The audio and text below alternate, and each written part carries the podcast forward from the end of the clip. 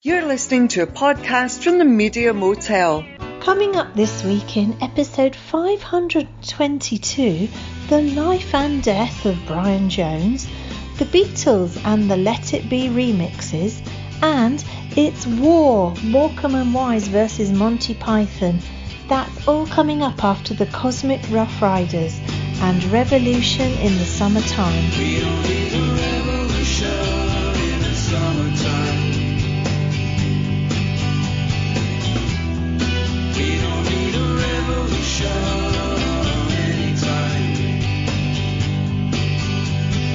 What we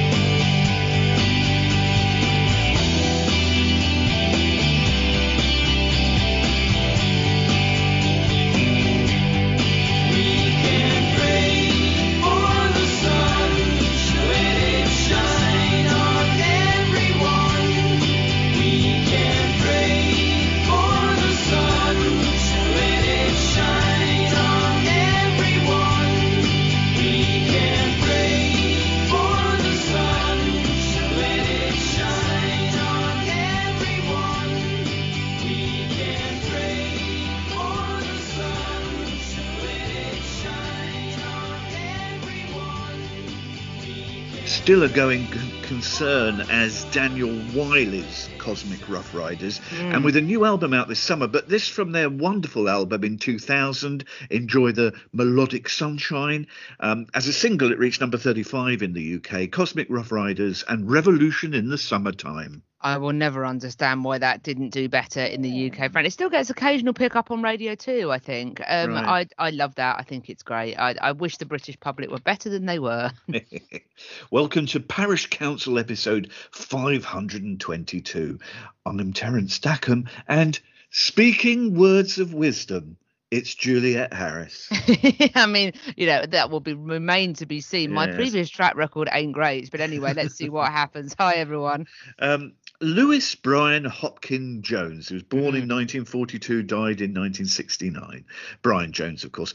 I suspect his name, it, it may not mean a great deal at all to today's young Mm. music lover, but of course, he was the founder and, at least in his own eyes, the original leader of the Rolling Stones.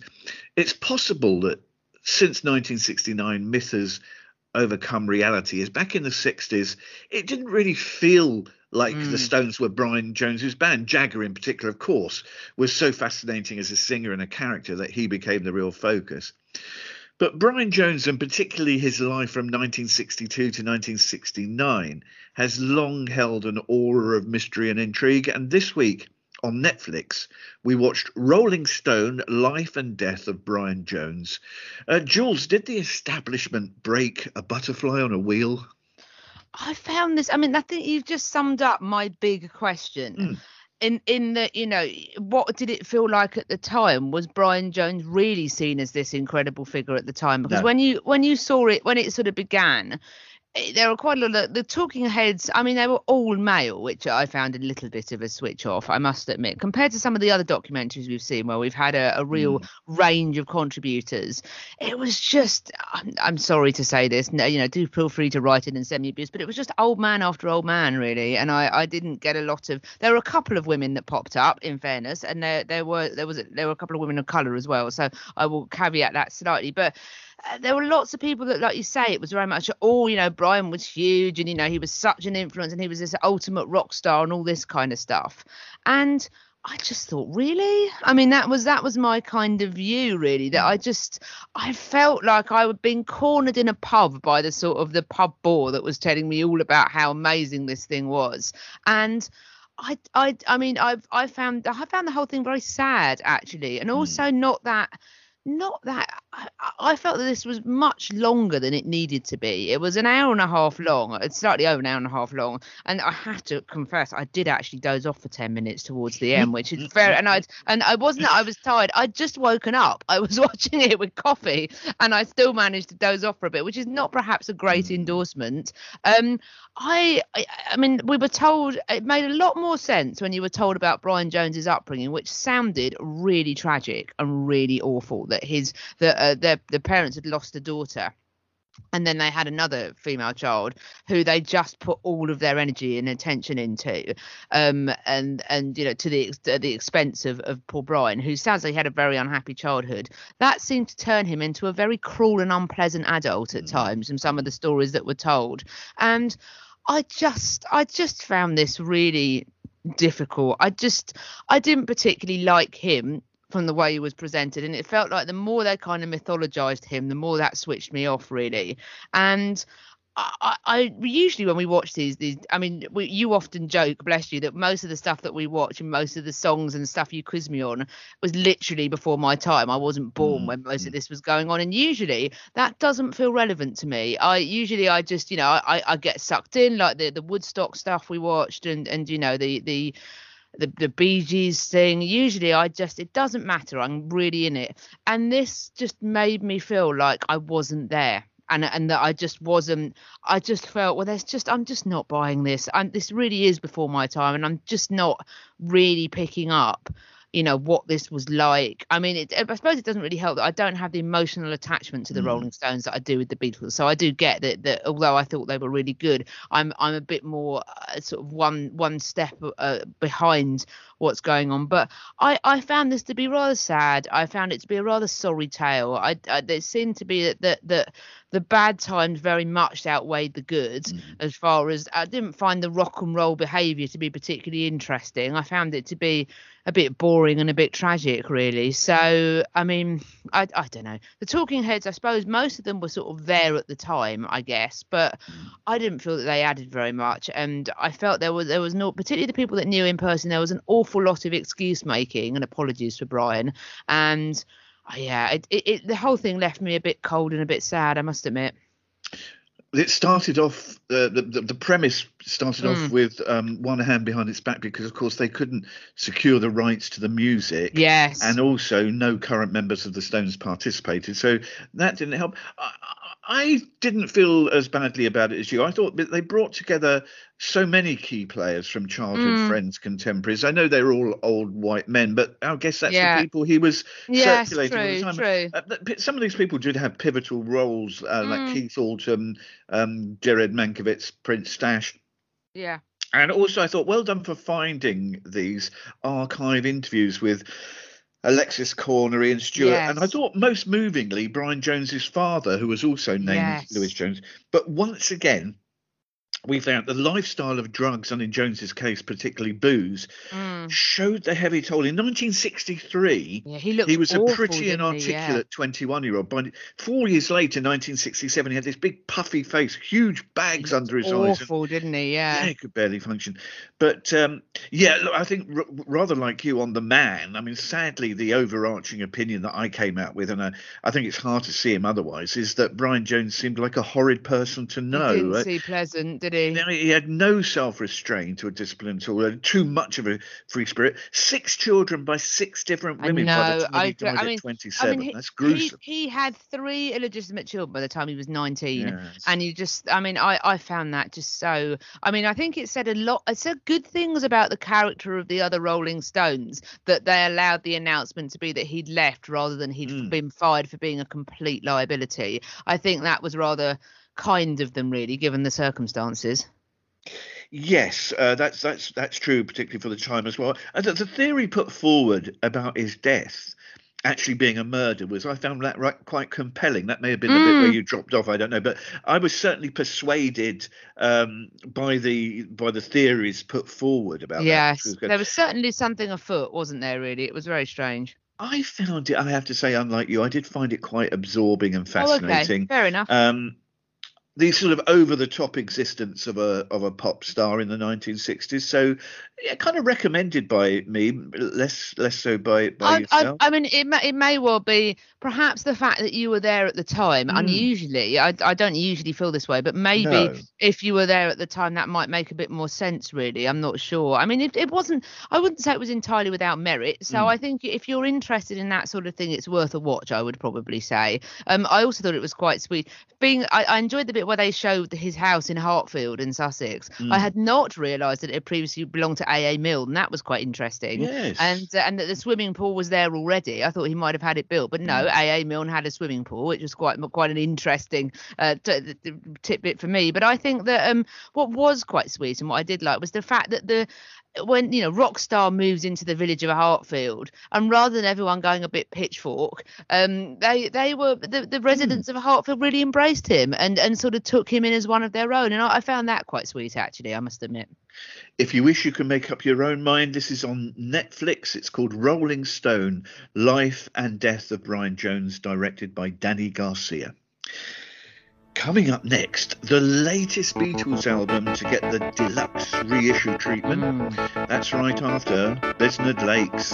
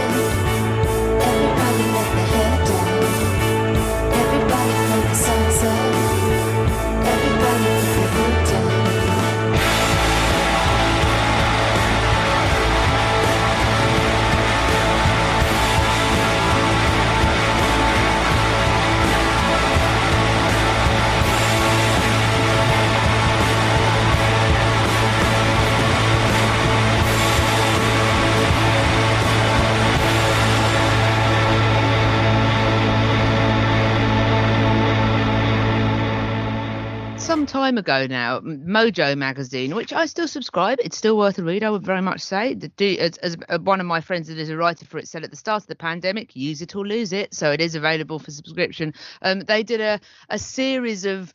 I think it must have gone on over about a couple of years of looking at each Beatles album individually in sequence, and there'd be like a cover, and the cover mount CD was each time they would call whatever it was reimagined, and they would get various sort of bands that Mojo rated of the day to cover each of the tracks in order, and this was taken from the, the Let It Be uh, album, which I thought had some particularly good versions on it, and I really loved that.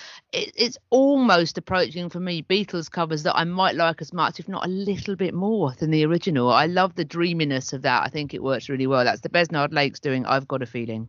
Very often, these tribute albums are, are anything but. Though, if Mm. that superb version, I, I really like that. Is anything to go by. I must listen to more of this album. I see that it's got. I haven't heard it. It's got John Grant doing two of us. Yes, uh, that Beth is lovely. Orton, Judy Oh, Collins doing great. Long and Winding Road. I look forward to listening to that. it looks like a lovely good songs. venture. And actually, mo- most of them, the sort the things that they did, the White Album ones are particularly good as well. I Mm. think it's it's a series that is worth investigating. Hmm. Well, it's been quite a year for followers, uh, fans of the Beatles. McCartney Mm, 321, The Beatles in India, All Things Must Pass, Book of McCartney's lyrics. And uh, of course, we have the six hour Peter Jackson series of the making of Let Mm. It Be coming up in November. Um, now, um, released on October the 15th, the album Let It Be Special Deluxe Edition on Mm. CD, vinyl, and digital. It's 57 tracks, including a new Giles Martin uh, stereo mix, plus Mm. outtakes, rehearsals, and jibber jabber. Um, Glyn Johns' original mix when the album was to be called Get Back. There's a book. There's a lot there. When the when the album was originally released in the summer of Mm. 1970, I was lucky enough to pick up an early copy that came with a 160 page book and now worth a fortune on wow. your discogs and whatnot. It was large, largely of photos, but also some quotes from the movie and everything. But I do remember strongly that in 1970 there was a feeling. I've got a feeling um, Hey. that, that uh, Let It Be uh, the album was rather flimsy as an LP, uh, an Mm. album. There was the silly short editions of Dig It and Maggie May. Yes. Uh, both of George's songs were not from his top drawer, and I mean Mine, bit maudlin. Um, It Mm. just the felt a Beth bit like. Orton version of that finds something new I in it. By the look, way, I would look say. forward to hearing that Mm. really well. Yeah, Jules, we've been listening to these new mixes and the the Glyn Johns production. After 51 years, I mean, can we look back kindly on Let It Be? I think we possibly can actually. I very much enjoyed this. Um, uh, the thing that I liked about it was, um, firstly, I think it is it's a, it's a truth universally accepted that Phil Spector's production on this is total toilet. So basically, anybody producing this is going to be less irritating than the than the Phil Spector versions. Um, I, I thought what was interesting about the the sort of the Get Back reimagining of this is that the track listing is slightly different Yes. and it makes much more sense i think as a sequence the way that it's been done um to have the long and winding road. I can't understand why the lp never finished with the long and winding road. Mm. I don't under i mean i know there's a little bit of a get back reprise but that makes sense really i think in a way that you've got sergeant pepper doing the reprise at the end as well. I mm. think i think that makes really good sense. So the sequencing is is much improved i think and, and makes the record make more sense not least because there's a there's extra additions. Rocker is included on this for example which wasn't on the original lp and i i like it but and there are a few other sort of sketches that are included and i like it because Eh, because you've stripped off all the fussy production, the kind of the slight sketches and the mucking about makes a bit more sense because the whole thing sounds a bit looser to me. And I don't know if I'm looking at this through the eyes of someone that's hmm. recently been around Abbey Road, which of course is going to change hmm. my perspective on Beatles stuff forever, I sense. But it felt a little bit more like we were in the room with them really. And that and that sounded a lot more fun. And I think when when the, the Get Back making documentary does come out, um the complaint from the Beatles about the original Let It Be film that we've discussed previously on the podcast was that it didn't make it look much fun. And actually, they said they did have quite a lot of fun during those sessions, in amongst, you know, mm. the, the breakdown of relationships. And I felt that the sense of fun that was had came across better on this sort of Get Back version. I really liked the production. I thought it was it was much it was much more organic. It gave them space to breathe that I don't think the previous production did have. Um, I very much enjoyed it. It made me like the album more. I'm going through a phase of reappraising Beatles albums at the moment anyway. I, I enjoyed Magical Mystery Tour much more than I thought I would when I listened to it last night. And I feel a little bit the same about this, really. The fact that it's been shuffled about a bit it has a better thread to it for me. I think I wouldn't. I still wouldn't say that it's you know one of their solid gold classics. But having said that, I, you know I th- I think the the the production being looser and, and you know getting the little snippets of them mucking around in the studio makes more sense to me now. I think because that previously you had this kind of jarring kind of switch between you know the ridiculous overly wrought long and winding road with all the strings on the top that really didn't need to be mm. there and all that kind of saccharine Disney stuff rubbing up against, as you say, short sort of sketches of that were very unfinished. It, it put it bet into a better context, I think, and so I think this is a, a better swing at the album than the original. And it's not often I would say that, but I I, I prefer it in to consume it in this way. I think. my heart went out to Giles Martin rather this week. I read Yes. an interview. I read an interview in which he says, uh, "quote My life doesn't actually revolve around the Beatles. it's just that it's the only thing I end up being interviewed about." Yes, poor And, uh, Giles. Yes, exactly. He sort of walks around with a giant Mm. ele- elephant in the in the room wherever he Mm. goes, doesn't he? Yeah. Um, I really love these new mixes too, and in particular, I enjoyed the full Glyn Johns album, which I'd never heard before at all. I Mm, believe it's I been hadn't. sort of bootlegged or whatever. I'd never heard it. Um, generally, the, the the mixes are beautifully clear, and oh yeah, with, with- um, as often on these mixes, the clarity reinforcing what a fantastic bass player Paul McCartney is. I mean, he's he's he's as the Americans would put it, the most valuable player. He's the MVP, really. I think his Really because is. you know perhaps his unfortunate aspects of his 80s frog song, etc., Yes. means that his his you know really virtuoso musicianship is often completely ignored. And yeah, I agree with you. It's lovely to hear his brilliant, brilliant bass playing just come into. I mean, it drove them along, really. I Mm. think. And, and often playing bass as a sort of another lead instrument as Mm. well, which I think is is, is wonderful. Yeah, And oh, oh, and also what a great addition Billy Preston was to these sessions. Uh, Yes. not only for his playing, but his sort of cheerfulness seems to have uplifted the whole thing. Yes, I think again he was a a- he's an underrated sort of player, and and it, yeah, I think that's a really good point. Not least because the idea of get back. It- it- so uh, Billy Preston, of course, was someone that they came across in Hamburg, I think, and he was, and of course, you know, my Bonnie, they they they played with him on that, didn't they? Right at the start of their careers, and yes, like you say, you get the impression that their old friend coming back into their lives got them back to the sort of where they were originally, which is why it's quite fun that you've got things like Teddy Boy and and and mm. One Over Nine Oh Nine and Rocker on it because you get the impression they were sort of having fun again, like they did when they were a gang in the olden days, and their their old friend coming back and reminding them of those times is actually quite moving, isn't it? Really, if you think about it. Good point. Back in May 1970, Let It Be with the book retailed at two pounds nineteen shillings and eleven pence, which was a Wow. fortune at the time. Was it? Was it? Yeah, I suppose Mm. so. Um, in 2021, this deluxe edition will set you back 109 pounds 99. Wow, wow. Um, well, that'd be interesting to see if if you if you worked it back, whether or not it has in how much it has increased in value compared to what that meant at the time. If that's Sorry too much of a your uh, your ardor. yes, um, if that's too much of a stretch, it will be available on streaming services as well. Uh, Mm. Yep. So Let It Be Super Deluxe is released on October 15th, 2021.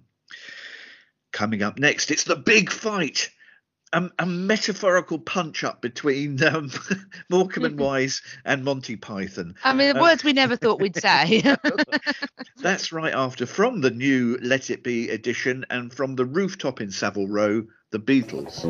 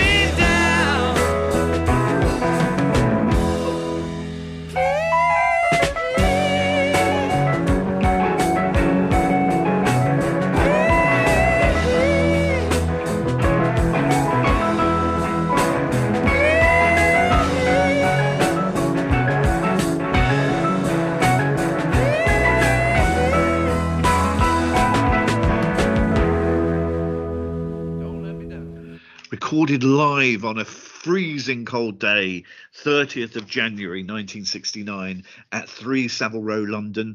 Um, now released his first rooftop performance, the Beatles and Billy Preston from the new deluxe remixes and Don't Let Me Down. Mm. Well, we know it's very unlike the media to create a ballyhoo out of very little. Um, but this week, a TV interview with Morecambe and Wise was discovered from 1973, where they were asked about the relatively new comedy of Monty Python's Flying Circus. I say relatively new as Monty Python had already been on TV in the UK since 1969, so Mm. four years. Yeah. But I'm guessing the interviewer thought he'd take his chance Yes. and ask what were then considered veterans their view on the new Mm. upstarts. And of course, this was to be repeated about 15 years later when people like Bob Monkhouse and Frankie Howerd were asked about what they made of Ben Elton and the young Yeah, ones. and so on. absolutely. Yeah. From this uh, Morecambe and Wise interview, I found the most interesting clip is is when Ernie describes Monty Python as a few minutes of very funny, followed by eight minutes of boredom. Um, and this week, Michael Palin said he was quote a little hurt. Um, but did Ernie have a point? Do you think, Jules?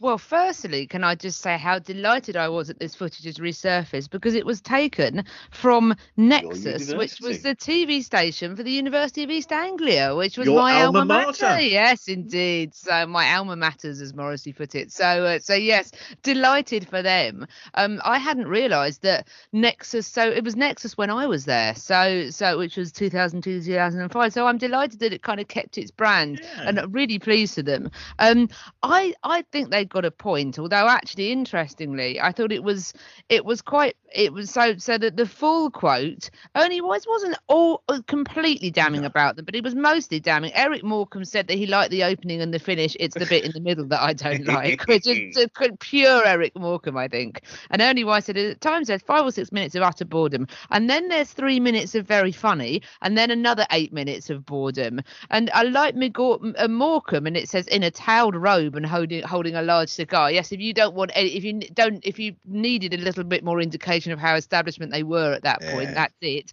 Says the way I feel about it is that's it. That's what they give you for want of a better expression. Is university comedy or college comedy or whatever you want to call it, and that's what they give you. And I'm afraid a lot of it is very unprofessional, and this irritates me, making a me being a professional. But what does make me laugh really makes me laugh, and what doesn't make me laugh bores me stiff. I think it says really good things actually about Michael Palin that although he confessed to be a little hurt, his overall sort of comments I think show show what a grace gracious man he is, I think, and how sort of unlike perhaps the behaviour of some of his fellow Pythons in recent year, I find him to be very measured and quite thoughtful. And he said and this is true. He said he told the BBC it was quite unusual for comedians to comment so directly on each other at the time. People in the same sort of business were very careful about what they said about somebody else. He said it was quite nice that they just relaxed, and it's most interesting what they say because I think it's what they meant. It didn't seem particularly savage, but on the other hand, it was very clear what they felt, and I thought that was a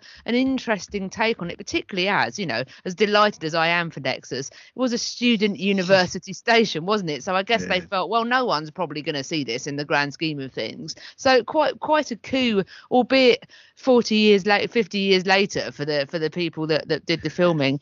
I I'm probably on the side of Morecambe and Wise, I think, in this. And and again. It, it's interesting that uh, the theme that links back to what I was saying at the start about stuff being before before my time. Both of them were before my time. Having said that, I I do enjoy some. I, I'm more and watch the Monty Python films than I have the TV program, so I'm more familiar with those, which I, hmm. I do like the films. But Morecambe and Wise, although it was before my time, I will just watch them every time they're on TV, which on BBC Two is fairly frequently, particularly at Christmas. But Yeah. um, but yeah, I'm I love them. I just love them. I think they're brilliant. I would choose them personally over Monty Python every single time. I, I think it's interesting the idea of it being university comedy and professional unprofessional. It really does show, I think, a generation gap, even more so than when you have people like more like uh, Monk, Monkhouse and co commenting on Ben Elton. It really does show a changing of the guard, doesn't it? And a changing of the kind of the idea of what comedy is and how people were. And they were sort of like the last bastions of the formal era, weren't they? Really? And you could say that there was even more of a, a gear shift change when all the new sort of comedy of the 80s and the 90s came in. Really, I, I find it really interesting that there is that kind of generational thing of whether or not you take things seriously and whether or not you are professional. I do prefer Morecambe Wise to Monty Python. I think it's very interesting that this has resurfaced now, although I love Michael Palin and I do like the measured way in which he's dealt with it. Yes, yes, a very gentlemanly response. Yes. Um, we, we sometimes tend to look back on old comedy shows on the basis of short clips on maybe YouTube or more likely on Yeah. Clip shows on television. And so we see what Ernie Wise described as the few minutes of very funny. Yes, true. What, what I know is is that if I was forced to choose uh, between an hour of Monty Python and an hour of Eric and Ernie, Morecambe and Wise win every time because their shows were tightly written and rehearsed and Mm. performed by two masters of the craft who Ba- knew their by Eddie audience. Braben as well. Yeah. Uh, of course, yes, Yeah. and and what, what you know, and what made them laugh as well. Monty Mm. Python had truly inspired moments, but really it was posh university blokes trying Mm. out material, and at times there was plenty of filler in there, and often rather lazy. It was sort of half considered. Um, unfinished sketches, and th- there was often a feeling, if in doubt, put Graham Chapman in a dress or throw in an unfunny Terry Gilliam cartoon with a wave of canned laughter. So, I mean, Mm. Monty Python did have some brilliant sketches, but Morecambe and Wise were consistently outstanding, I think. Yeah. No, I completely agree. Thanks very much for listening this week. Good to Yes, on. I very much support my uh, my esteemed colleague's sentiments on this on this count. And uh, Juliet, if people would just uh, are just aching to hear more of of yourself, here's how they can do so. Absolutely, yes. Bless you, my child, as always. Yes, if you wish, if you wish to hear a little bit more me and a lot more records, I think that's the the ratio of me to records is very much in favour of the records, and that cannot be a bad thing. Is smooth sailing, seven to nine p.m. on Mixler.com, mixlr.com forward slash Juliet hyphen Harris, or search for Juliet Harris um, on the site to find me. Um, find my page. We go live seven to nine on Sunday evenings, doing a mix of yacht rock, uh, easy listening, all that kind of music, um, MOR that you sort of you might not admit to liking, and it might not be the coolest thing in the world, but it is a lot of fun. Um, if you click the show reel button on my page, you can catch up with shows Passim. I'm so pla pleased you've picked this last track for us because we're we're playing out essentially with another of my favourite bands of the 2000s. Excellent. I'm pleased about that. Yeah, it was it was a We Love Record Stores Day yesterday, which was somewhat uh, somewhat scuppered by what we're meant to still be calling supply chain issues. Uh, read into that what you will. But anyway, quite a lot of the stock that was meant to be available wasn't. But this was, and I was able to pick this up, which is great because I was when I'd seen the list, I really, really wanted this. So I'm really pleased I was able to get a copy. Like you say, love the Go team. They're from Brighton originally, so fairly local to me. So I've seen them a few times. I saw them at a festival at Latitude in 2008, in which they came onto stage, having been, you know, amongst some fairly sort of whitish indie bands. Uh, their lead singer, a marvelous woman called Ninja, just bouncing across the stage and rapping and spitting rhymes, being incredible and whipping the crowd up. They were so good. Um, I love this whole record. I think it's brilliant. It's from Thunder Lightning Strike, which was the record that was re-released uh, yesterday for uh, We Love Record Stores Day.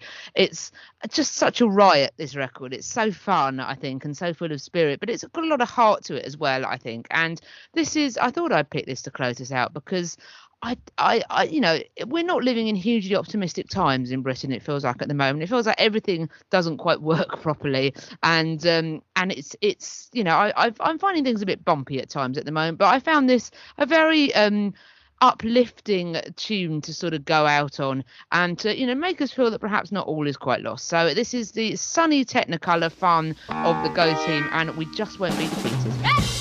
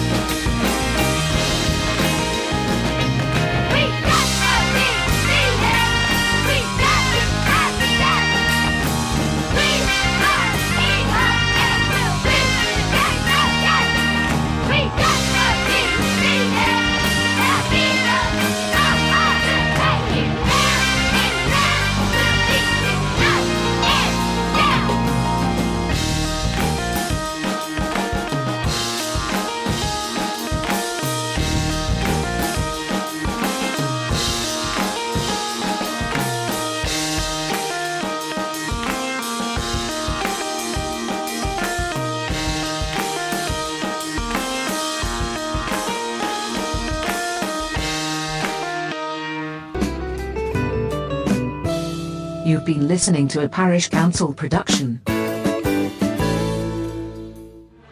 What do you think of it so far? Rubbish!